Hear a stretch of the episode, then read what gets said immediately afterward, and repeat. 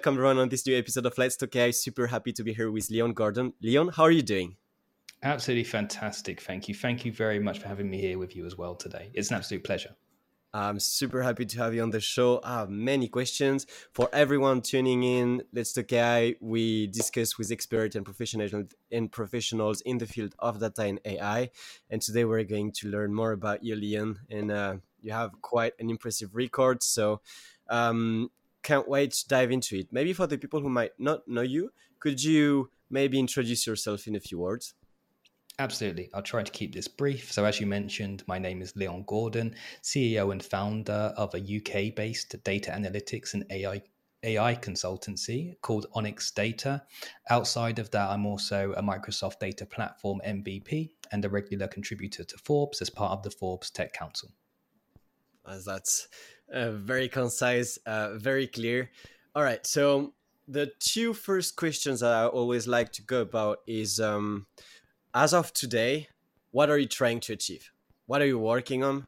Like, what is your mission? Do you have? It can be anything, but can you share with us uh, the state of the art of Leon Gordon? Absolutely, and it's quite interesting when whenever that question comes up. The, the first thing that comes to mind, probably because of my generation and uh, what we were raised on, is is global domination. So you may remember Pinky and the Brain. Um, it's a it's a very um, familiar animation that I grew up with in terms of a cartoon. And whenever I hear that question, it's, it's the first thing that, that that comes to mind because of that. Now, to put that into context, what what does that mean? Obviously, I don't want to take over the world. What I want to do in terms of domination is turn data and AI and analytics into one of the dominant drivers across the globe. Okay. Now, by doing that, we offer consulting services. So, this is where members of our expert team actually partner with businesses to introduce them, help them leverage data analytics and AI technologies and go on a journey to becoming more data driven. Now, outside of that, one of my passions is to enable individuals who don't have maybe um, the right paths available to them to actually get into data. Okay, so I want to have a dominant force across the globe of people that have been able to start careers, pivot into new opportunities uh, via data as well. So that's that's what I mean when I refer to world domination. Awesome, love it. Uh, and if I'm not mistaken, you have quite an interesting start in data and AI. So I'd love to hear more about um, a retrospective of what you've been doing since you got into data and maybe before. If I'm not mistaken, you started your career as a footballer. So if we could have some sneak peeks of that time and how you got into data, and then maybe the main steps of your career to being the CEO of your company um, that have this outstanding mission. Absolutely. So, like you mentioned, Thomas, it's been a very varied um, entry into the field. For me, generally, when you look in in, in the in the industry of data analytics and AI, uh, a lot of top performers and a lot of um, people that, that sit at all levels across the industry have been to um, university, highly trained and certified in, in this field. Now, unfortunately or fortunately for me, um, I, when I left uh, secondary school in the UK, I went straight into a contract um, for for football, which meant that football became my day to day job, uh, and it means that I sidestepped a path to to university, which is fantastic in the fact that I didn't get into any student debt, um, but obviously not as fantastic in the fact that I'm no longer a footballer either. Um, so, how did that transition into the world of data analytics and AI? Excuse me. So, um, ever since I was young, I've always had an interest um, in computing, and this is quite an interesting story. So, um, there was a, a, game that's still available now. Uh, in those days, it was called Championship Manager. In these days, it's called Football Manager. Although it's it's the same product, uh, just their their transition, uh, their journey led to it having two different names. Now, um, to to play this game um, from the Amiga days, it was it was available on a floppy disk, which was fantastic. Um, but to transition into a PC, you had to have a CD drive. Now, unfortunately, and I'm showing my age here, in the days of 286s, 386s, and 486 processors, I, I, I couldn't afford a, a, CD drive. So it was a natural hurdle for me to become more interested in how I build out PCs, how I continue to program. And this led to a natural progression to me being more interested in, in all things computing as a technologist. Now, that kind of carried on throughout my throughout my lifespan, but in a definitely in a backseat towards um, the football and the more athletic um, discussion. Now, once we figured out that, that football wasn't going to continue to be a professional path for me, um, I looked at how I could transition into this path. Um, fortunately for me, I landed on a temporary data en- sorry data entry role. I need to engineering there. This was some some time further. So data entry role. Um, really, I was just a bum on the seat as a temp.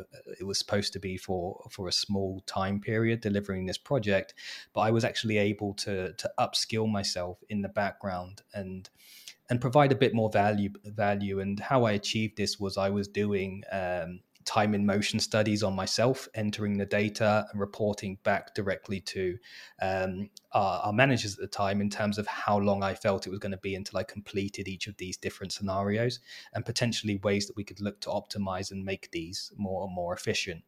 Um, long story short, that led to me moving into a permanent role in their reporting team uh, and being trained up in, in TSQL and, and, and SQL alongside some legacy um, systems, uh, very much um, command line driven systems, which I wouldn't want to refer back to um, today. But that, that sparked my hunger um, to to go and self learn. I'm somebody that's always um, been happy to start at the bottom and and kind of make my own rise to the to or close to the top, shall we say, of any of any industry.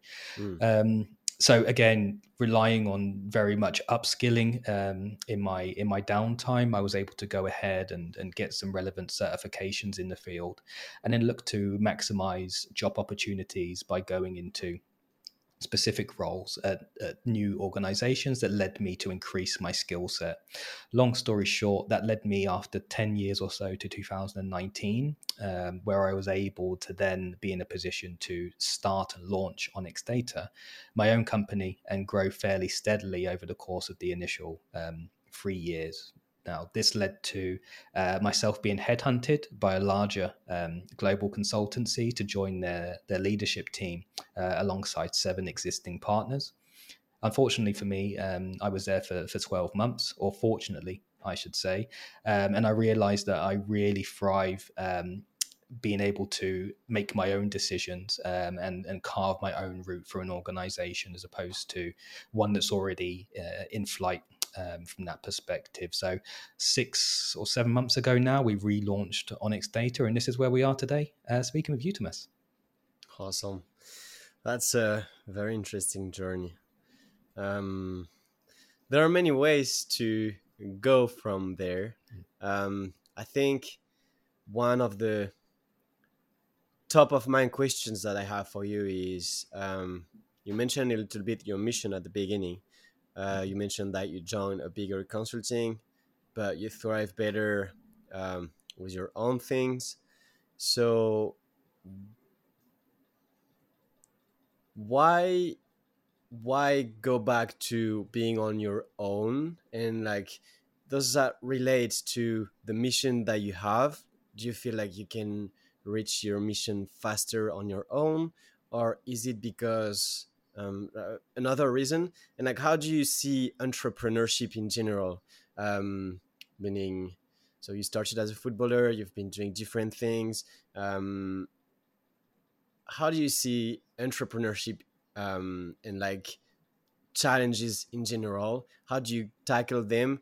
And uh, this is many questions but maybe uh, maybe you can have a one answer for all these uh, things Absolutely. I'll try and break that down a little bit. So, first and foremost, it's probably worthwhile me saying that whilst I am um, alone as a leader at Onyx Data, I have a fantastic team that I've been able to build around me. Um, so I wouldn't I wouldn't call myself alone at the moment. Mm. Now, to go into a bit more detail in terms of why I feel um, moving back to Onyx was a, was a great decision for me. Um, it really comes down to um, I have uh, an ethos of of at least core foundational structures that I believe work in in this ecosystem and that will propel an organization um, to be able to scale um, and and scale without me is a key point to that. Um, in other scenarios, I, I, didn't feel this was the same. I didn't feel that I could contribute for the attributes that I was actually brought in to do. So that's a key differentiator there. I'm not against working uh, in larger organizations. I'm not against working in, in team based um, or group based scenarios at all. This was just a, a, scenario that didn't work for me at this moment in time. Now, with that being said, it, it takes you back to entrepreneurship, like you mentioned. Now, mm every day is a challenge for an entrepreneur. Um, we deal with everything from account management, marketing, uh, business development, admin, finances, um, bonuses, recruitment. The, the list the list is the list is endless. HR. Um, it, it's endless. Plus, being technologists as well means we have to stay up to date with the latest technology um, and delivery of these to to a certain extent. So yes, without a doubt, it's very, very, very challenging. Um, but I also enjoy being um, the master of my own destiny, so so to speak, to a certain extent. So it's a very, it's not for everybody. Is the is the way to is the way to put this? You have much many more um, challenging days than you do have many more days where you're on top of the world. Um, for the entrepreneurs at the top of the game, um, then they they get to the point where it's many more um, beneficial days and positive days. But on that road that people don't see behind the scenes is lots and lots of, of challenges. But personally, um, I don't think at this moment in time I'd have it any other way. Hmm. Interesting. All right, coming back to Onyx. Um, so you're a company, uh, data and AI driven solutions for your clients. Um, so could you share maybe how do you provide value to clients? Let's say, let's say you meet a new client, they have a specific kind of business, they are not really up to date with their data and AI use cases, and they want to uh, ask you to help them go on this journey. So how would that go about? Like how do you identify value? How do you onboard them? How do you make sure they fit your values of the company? Um, I, I, would be super interested in interested in the process of um, providing value how do you go about providing value to clients Absolutely. So we have a bespoke methodology um, for, in terms of how we approach these engagements with our clients, but I can give you um, an overview, so to speak. Yeah. The key, um, the key for, for anyone in, in, in this with this remit is listening. Um, it's key to understand in detail um, what the clients want because nine times out of ten, I'm sure my clients will agree with this as well, is that the clients have um, a thought process in terms of what they they think they need at the moment. But generally, once you dig down underneath that, the the use cases and and and, actual projects that get put into place um, can can definitely be different. So, what we tend to do is at least at an executive level, get the executive team um, together to define what the goals are for the organization. Now, generally, this is this is this is already defined. Everybody knows the the process and what they're looking to achieve from a business um, from a business objective perspective. Now, what that does is that enables us to have agreements uh, across the leadership team the direction that we're going. Now, the key then is how do we use data or AI to then uh, empower those goals to be to be completed in a time efficient manner. Now this might be a specific project. So one example of this is uh, an organization that wants to grow their net profit by by 5% um, in the next year. Okay fantastic. Let's go and speak to your sales and marketing team Let's go and understand how we're currently using data across the organization. Is it all internal data, third party data? Let's look at process optimizations. Let's look at projects that have worked previously or maybe haven't worked currently. And we do this across all departments. And then what we do is highlight use cases. Uh, we go into a bit more detail. We actually document this based on um, a survey of, of questions looking really at data management, governance, quality, etc. And then we apply weightings and scorings to each of these values. Okay.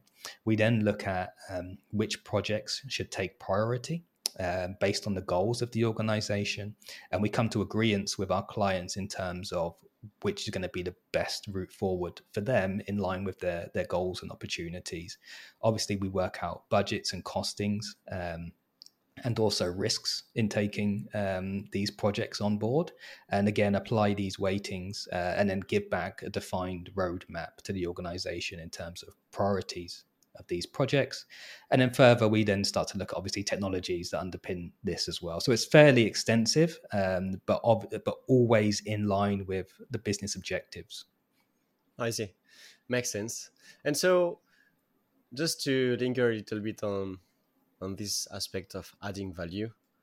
Um, so, do you, when you define a roadmap, again, like speaking generally, I don't want uh, you to reveal all the secret sauce of your company, but when, you define out a roadmap, use cases, when you weigh out um, the impact of the use case compared to the difficulty of the use case, maybe to enhance because the client maybe uh, might not have the tech stack appropriated for like specific things. Um how do you how do you go about delivering fast something impactful just so that you gain trust but also not doing things too fast so that it accumulates on a technical debt or that uh, maybe the customer getting used for you to de- deliver too fast uh, and not understanding that this is like um, very very fast deliver like do you have do you have things uh, regarding this aspect of delivering fast to like gain confidence versus a very well defined roadmap that is uh, more in the time horizon but maybe the clients will doubt through time if we don't see results too fast Absolutely. So the, the, the, way to answer this, I believe, is that we do and we don't. So there's two approaches. One being that really um, quick route to market, which is generally proof of concepts. So this is a scoped piece of work with a client. Excuse me. A scoped piece of work, work with a client that's very short term. The key here is to drive value um, and define that value in the space of time, and that the client understands what they're going to get and the value they're going to receive from a proof of concept. Um, generally, like I say, we break this down so it becomes very tangible, whether it's just broken down by a limited amount of data or a limited departmental scope or reporting scope or AI driven scope in an organization. So that's one approach that we that we take. Outside of that, in terms of a bigger roadmap, then we work with it being transparent with the client um, to understand their appetite to risk. Um, so with with quick routes to market, there can potentially um, be risks associated with that, and with leveraging new technologies, Open AI being one of those technologies. We're still hearing um, on a daily basis of clients that that are, at, that are identifying areas they hadn't previously anticipated when adopting um, OpenAI, for example. So we ensure that we're very transparent in terms of this roadmap then as i mentioned because we apply weightings to each of these different projects priorities in line with business objectives we have a very holistic view um, at the board level to then reply back and say okay if we take these into phase one for example this will be where we're going to land. If you want to achieve the next phase then this is what we envisage you should bring into that tech stack at this point. And so it becomes a very journey driven approach. And again if the client is open to to risk, um, then we're happy to introduce that as long as we're transparent about what that risk looks like and how we're going to mitigate that as part of the journey. Hmm. Interesting. It feels like you really, when you realize this audit of the of the client, you really quantify a lot of factors, and you're really playing the card of transparency, so that the client can just make the best informed decision and so that um, the plan is fixed and we can always go to this contract uh, that was set at the beginning I mean, this is obvious, but I always like to uh, listen to those things. It's just a great reminder. Uh, not obvious in a way that um, not every company does it, but uh, when we hear it, we're like, yeah, makes sense, makes sense. Uh, but I think it's a good um, standards to to apply. Awesome. Uh, I, I, can see on your LinkedIn that you have different metrics that you showcase um, uh, of value that you uh, improve uh, the, um, the impact that you had on, on specific clients of yourself. One of them is a 50% increase in data literacy. Another of them is a 15% reduction in library costs. So I'd love to hear about those metrics um, and like how concretely it's uh, impacting the clients or maybe what kind of use cases um, that you've seen um, have really improved the businesses of clients. So that would be a first part. I'll, I'll just uh, come back to that, but also I would love to hear about data literacy um, in itself. So wh- which way do you prefer to go? Do you want to first go to the data literacy or would you prefer to go metrics and delivering use cases that had a, a tremendous impact on clients' business? Let's go with data literacy first, because I think it will then feed into um, some of the metrics that, that we're discussing. So, um, what we tend to find, so we work a lot in, in Europe and, and the Middle East as well. And what we tend to find in a lot of our organizations, we generally between small to medium businesses is where we sit uh, in terms of our, our clients that we partner with and everybody is able to use excel to a certain extent from that perspective. Everybody's aware of the likes of chatgpt uh, and other ai driven tools and solutions and there's become this really big gap um, or gray area for organizations um, that that are maybe afraid to maybe scared of, of, of, how to leverage these newer technologies. And also some that just don't want to uh, move away from excel is what they know they, they're, they're resistant to change and, and, and that's okay. Now where we step in and where we find um, data literacy and really driving data driven cultures across organizations is removing um, speaking to people in in in a natural tongue, shall we say, um, and removing some of these myths around these technologies and the fact that you have to be a data scientist to be able to use Python and Excel uh, or R or all of these other statistical driven models. And really, by removing a lot of this um, grey areas, ambiguity, and focusing in uh, again from a transparent perspective in terms of okay this is the reason the organization wants to move into a data driven world. We're generating uh, petabytes more data um, per day in this industry, for example. And what we want to do is enable our team to be better with data, more efficient, able to to handle process this and obviously be compliant in a governed way as well. When you take that approach with with employees leaders within your organization straight away it breaks down the barriers. People aren't scared of losing their jobs to this technology. Uh, they become more welcoming of change. I wouldn't say it, it, it eliminates um, everybody being being scared of change. It doesn't. But you start to get everybody on a journey and what I found and what we found with our with our clients and that we partner with is that that's one of the biggest barriers to remove okay is understanding that okay and you may be familiar with this Thomas especially in this in this country. We have silos of people that will have excel spreadsheets with macros in them um, that they've harvested for themselves for the last 10 years and they feel that if they hand that over to anybody else um, they're going to lose their jobs. And the company feels that if they remove that from the organization processes are going to break down and frameworks are going to break down as well. And that's not a great place to be in right? It's we want to share knowledge we want to share process efficiencies and we want people to be able to grow within organizations. And this is what we help them to understand becoming more literate in terms of the risks of, of those type of scenarios um, and becoming more efficient by automating those processes um, from that perspective as well. So that's how we we really start to look at data literacy. Now, going into those metrics, like you mentioned earlier, how do we how do we guarantee that we bring value to the clients? Well, we understand, like I've mentioned before, key areas we baseline um, how they're performing now, whether this is how long tasks are taken. In some industries, this is down to the amount of fines that, the organizations are receiving due to not not not um, appeasing certain um, certain what's the word I'm looking for legalities as well within their industry. Uh, and for some, this may be the fact that they're able to generate more revenue using data. We've been able to help some of our clients build products with their data, for example, and serve their clients' data via an API that they previously hadn't even envisaged being able to to share externally. So we then use these metrics to be able to show how we've been able to increase uh, and been beneficial to our clients.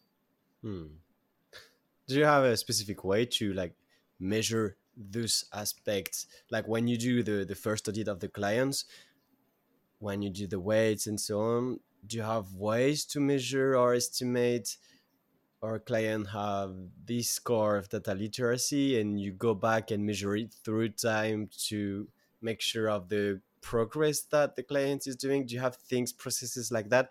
If i may ask and this is not confidential of course Absolutely. So we, like I mentioned, we we perform baselines at the point at the point of the project starting, and then we measure this throughout the process, enabling. So, uh, and if if if in any example we weren't able to hit some of the figures that we that we've quoted, we'll be very upfront around that in terms of this being a risk and why we feel this is a risk and what we can put in place to to overcome that.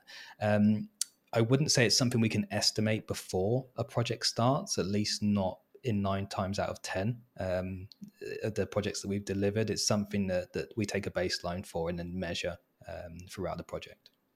I see. Awesome. All right, coming back to my second pass that you choose to go uh, first with the literacy part, data literacy. Um, I'm just going to rephrase it differently in terms of use cases. State of the art, like in the last months, what use cases have you seen that have had the most impact on businesses? Can you talk a little bit about um, about this and have some examples for us? Absolutely. So we've actually got a customer success story which will be coming um, coming out very shortly. So I'll, I'll, I'll keep all of the names and details outside of it for the for the time being. Uh, but what we've been able to deliver on the brand new technology, Microsoft Fabric, is a real time analytics streaming solution, which has hot and cold um, data paths uh, for an organization that, again, they're then serving this information as, as a platform for their existing client base. So, what this has enabled them to do is be able to have telemetry data um, streamed in real time, analytics and, and aggregations put on top of that data, and then report this out to, to their client base.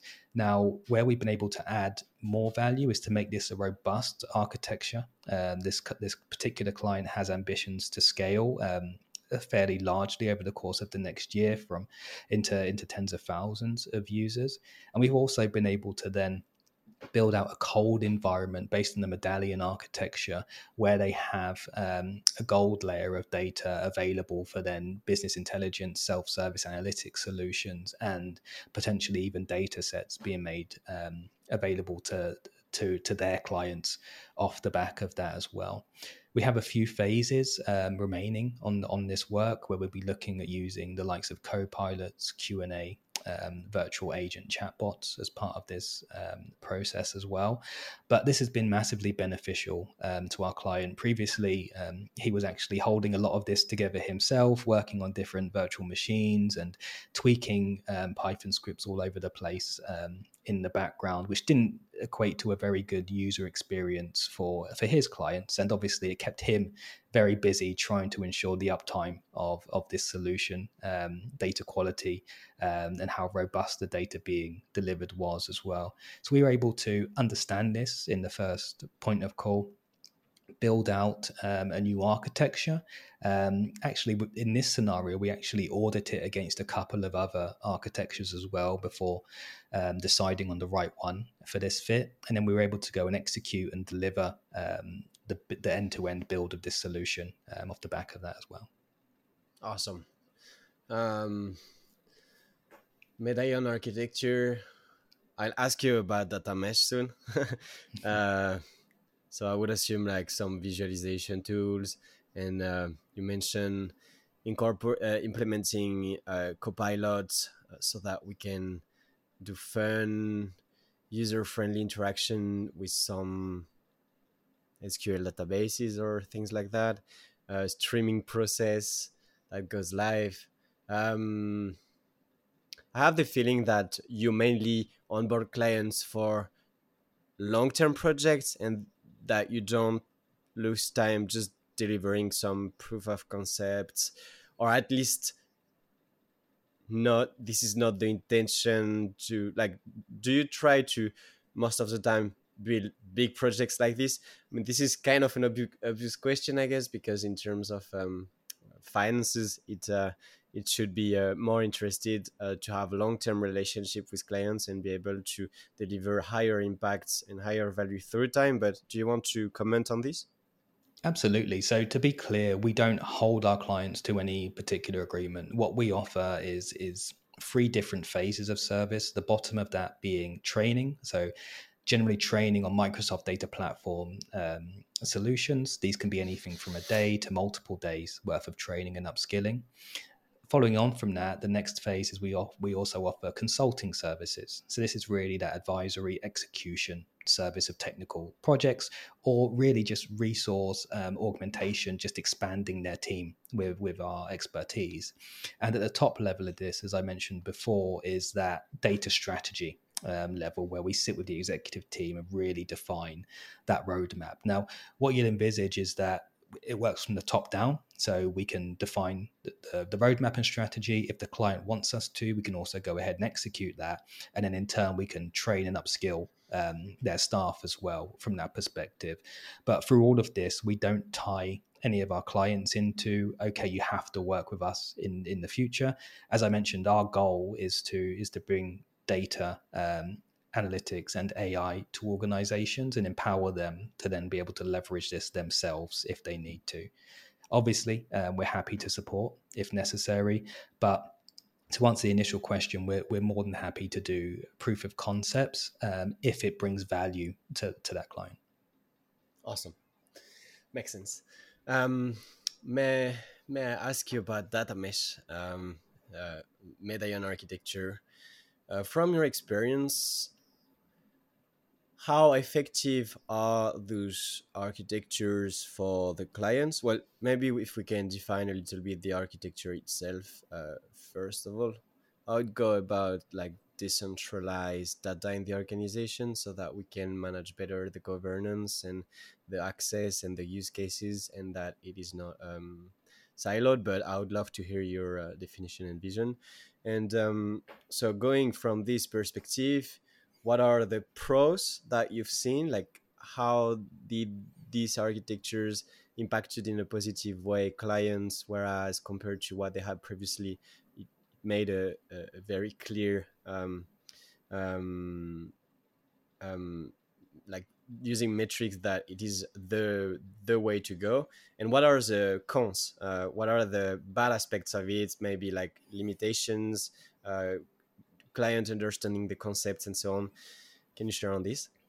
Absolutely. So let's start with the benefits. Okay. So one thing I will say, uh, everybody knows that we're a Microsoft um, consultancy, and Microsoft Fabric um, is a fantastic domain, even though in its in, in its infancy to to build out data mesh platforms um, on. We're seeing this in in across our client conversations really being able to um, lock down domain specific information um, with business users, but then also be able to serve this centrally, um, the data that's required for more um, global operations within an organization as opposed to being department specific. Um, this really lends itself really well to, to Fabric. So let me go ahead and, and point this out.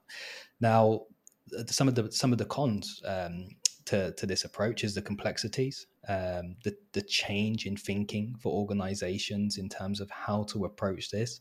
And it can become high risk, right? So, um, if, for example, you haven't really defined that culture, you don't have everybody on board for this journey, then data mesh really um, is dependent on um, domain specific uh, knowledge uh, and ownership of processes, and then feeding into that that centralized um, um, business structure as well. So if you have any of that um, that process falling down, it can it can in turn take out the whole data mesh scenario. So I think those are the biggest cons I see to this approach.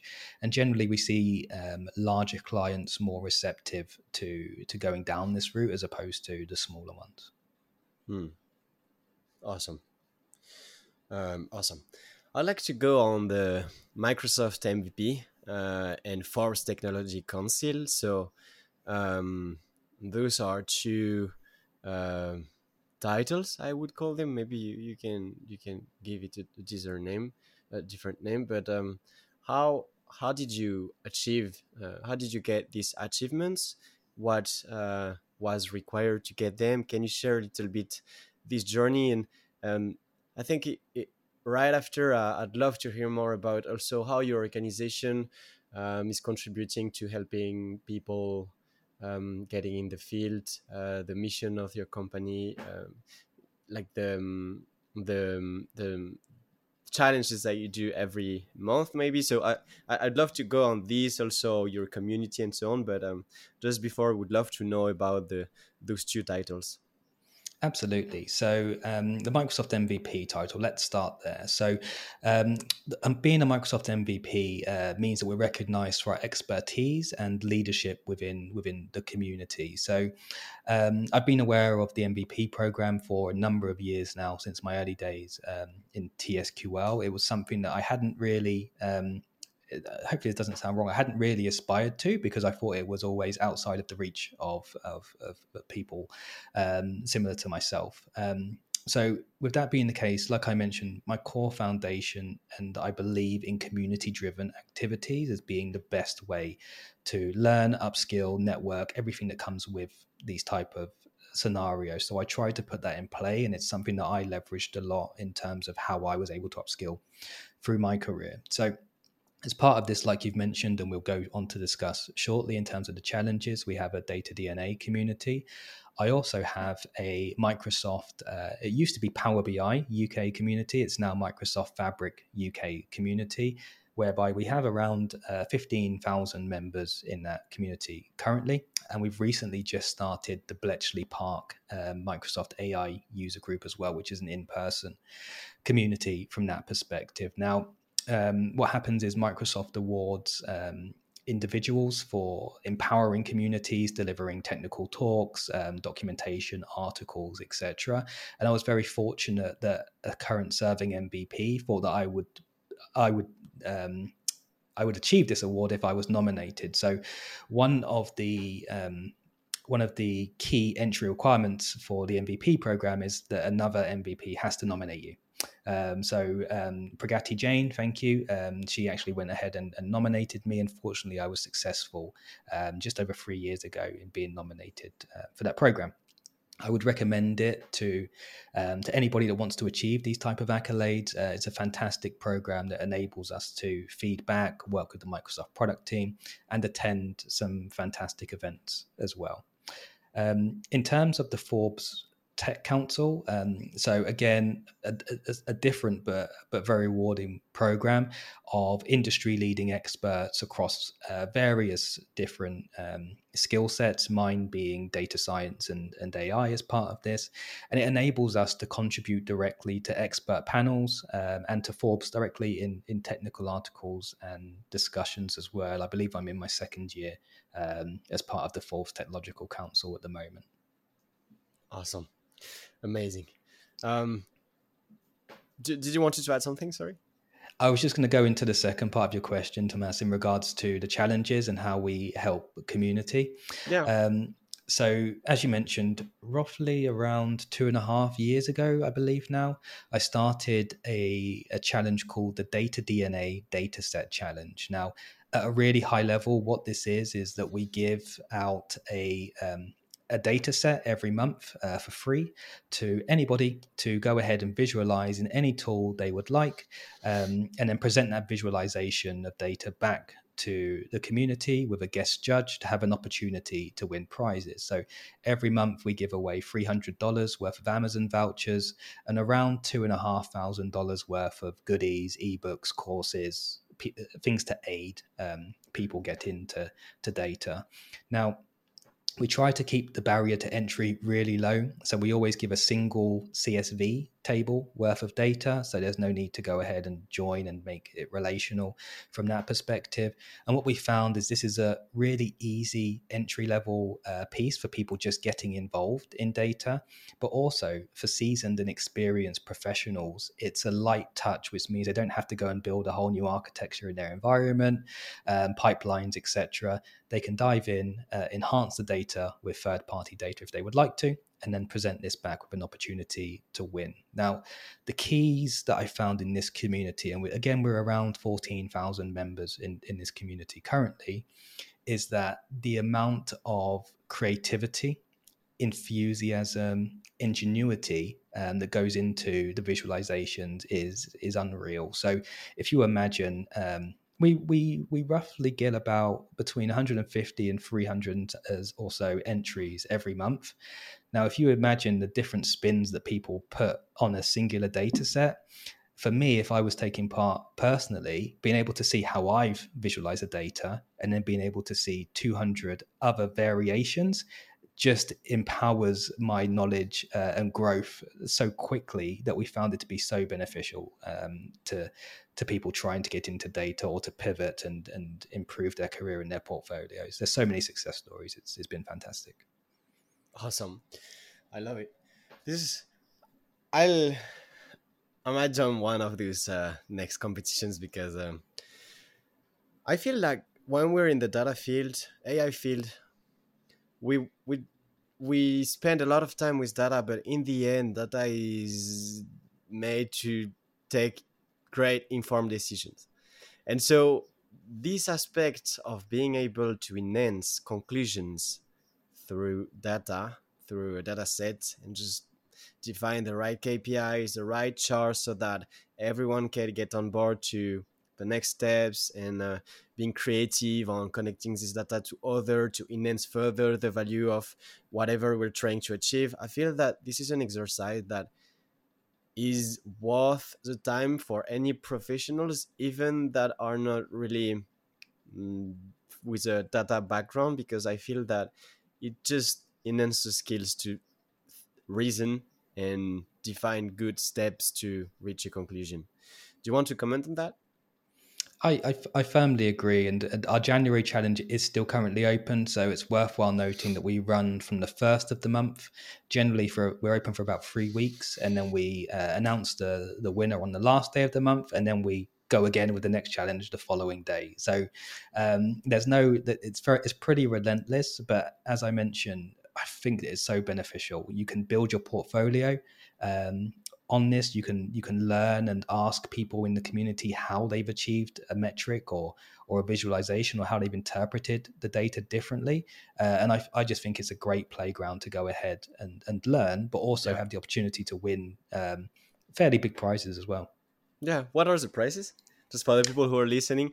Also i just want to comment uh, if you're listening to this right now and you want to get into the competition but you don't feel like going alone reach out to me and we'll go together and we'll uh, and we'll see what we can do. So um so hit me up and and, and we'll think about what uh, value we can provide. We put uh, we'll put all the resources in the um, in the description of course. Um, but coming back to the prices to maybe um, give some appetite to people out there Absolutely. So um, we all, every month it's a three hundred dollar Amazon voucher uh, provided to the winner, and they also have the opportunity to win um, ebooks from Packt and over two and a half thousand dollars worth of courses, um, memberships, etc. as well. So this this is available to um, first place and the top four runners up, mm-hmm. so mm-hmm. the top five.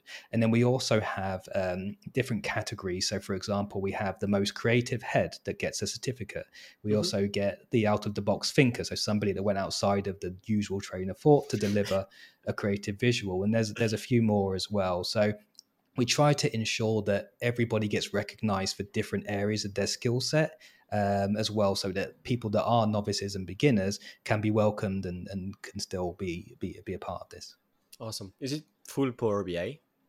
it's open to every visualization tool. So um, Python, Knowledge, R, okay. Excel, um, Power BI, Qlik. It, if, if if you can visualize data in it, we then then you then you can you can enter with it. Huh.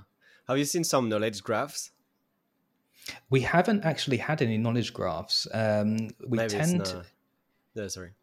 No, we, we, like I say, we're, we're very much open. We've had everything from some very extensive Excel visualizations. Um, mm. We do get a lot of Python and R users as well. Um, the main base is, is Power BI. We started off as a Power BI only competition mm. before mm. uh, opening up the floodgates, so to speak. But like. I say, if you can visualize data in it, we're, we're, we're open to it.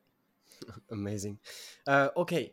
Um, we're reaching kind of uh, almost the end. I have a few further questions. The, the first one I would like to ask you briefly about social media, uh, about growing a community and personal branding. So this is something you've been doing quite successfully. Uh, why did you start writing online? Why do you like? How did you how did you got started, and what are the benefits of it? Um, it, it's a great question. So I started a long time ago. I probably started nearly 10 years ago um, on my on my linkedin journey and there wasn't really um, a strategy behind it in all honesty i think that networking in this in this um, in this industry is is very key so i always wanted to connect with with like-minded people that were giving out relevant information and content i also felt that i had um, at, least in those early years, a lot more to contribute from a technical perspective. I probably don't spend as much time in the technical realm now um, as, as I used to, but I still try to contribute in terms of helping people get into the industry, discussing my challenges, uh, and still having some technical um, speaking events um, every every now and then as well. But I think that in today's day and age, personal branding is fairly key. Um, as somebody who I would say is is, is fairly introverted um, in in historically, it's it's a barrier, it's a challenge to overcome. As I mentioned, I don't mind challenges and you have to step out of your comfort zone to find what works for you and what you enjoy doing and also to meet new people and get new opportunities. Um, so i think it's definitely worthwhile doing.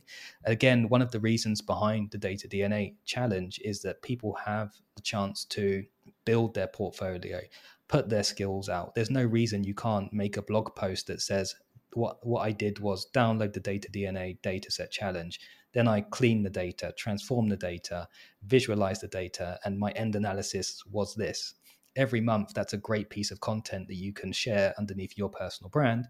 Um, and again, build out your portfolio to show prospective employers in, in the future. So, the, grand thinking behind this is to give um, people the tools that I thought weren't available or easily accessible as part of my journey and help them to overcome those hurdles.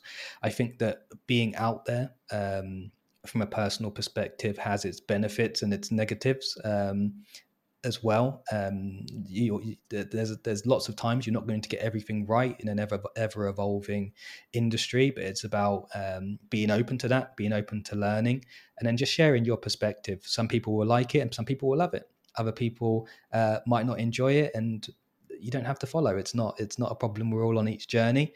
But my key goal here is that each one teach one and lift someone else up. And so that's what we really try to achieve when we go down these type of journeys in personal branding, development, and technical writing. Awesome, amazing. Um, all right. So I think um, we'll jump right to the two last questions and then a little uh, quick message surprise. Um, also three questions because I'm going to ask you afterward to ask a question to the next guest without Excellent. knowing who it's going to be. So any question that DNA related, of course. Um, first of all, where can people know more about you, connect, or read? Do you have a Substack, LinkedIn? Like, where can people reach out or learn more about you? Absolutely. LinkedIn is generally the best place. So you can find me, Leon Gordon, uh, directly on, on LinkedIn. Outside of that, please come and engage with our with our company, onyxdata.co.uk. This is where you can join community events like the Data DNA Challenge and find out more about the work that, that we do. Awesome. Before I ask you the question for the next guest and adding a little message at the end, I'd love to um, do you have a message for the Let's Talk AI community? So that can be any personal lesson that you've learned through your journey, um, anything that we discussed uh, in this episode or not. Do you have a message? Absolutely. I think I'll, I'd, I'd, keep it really short and it's just go for it. So, um, what you're learning today or the angle that you're approaching data analytics and AI from um, today may not be where you end up. Like my journey, um, starting off in, in data entry, going into TSQL, warehousing, building semantic models, cubes into AI. Um, each different um, step that you take will will empower you and prepare you for the next phase. So just go for it. Don't look back. Um, you'll get things right. You'll get things wrong. Um, but the key is just to keep progressing every day from that perspective. Amazing. All right. So the question for the next guest um, to one of your peer out there without knowing who he or she is um, do you have um, can you do you have a data or AI question that you'd be interested in hearing about? I do, and I guess I, I would have loved, I would love to some time to have thought this through. Um, the first thing that comes to mind because I've been discussing this um, outside of today's conversation is, and it is quite a direct question, um, but I think it should be at the forefront of these type of discussions at the moment. And so the question would be, what are you doing to support um, the reduction of data of, of, AI biases and the the implementation of legislations. Mm. Interesting. Okay, I'll have to put that one down for the next guest. Uh, that will be um, super interesting. Um, so that will be in the next episode, of course. Quick message of the end. Um, I want to thank you, Leon, for coming on the show, sharing uh, with us today, and taking this time. Um, big thank you for everyone who is still listening. Thanks a lot for supporting the show and uh, being here on this long form content. Uh, we know that those aren't the most sexy, but we feel that um, this is where we learn the most and we can understand all the experts, all the type of profiles. So thanks for staying in uh, until there. Feel free if you like to subscribe uh, and join the community. Um, like we said about the challenge in this episode, uh, if you feel like going on um, alone or with me, we can go together, even though I think contributions are alone, but um, would love to collaborate and um, work with other people in the data field. That's all from my part. Thanks again, Leon, for coming on the show, and I wish you to have to everyone a wonderful day.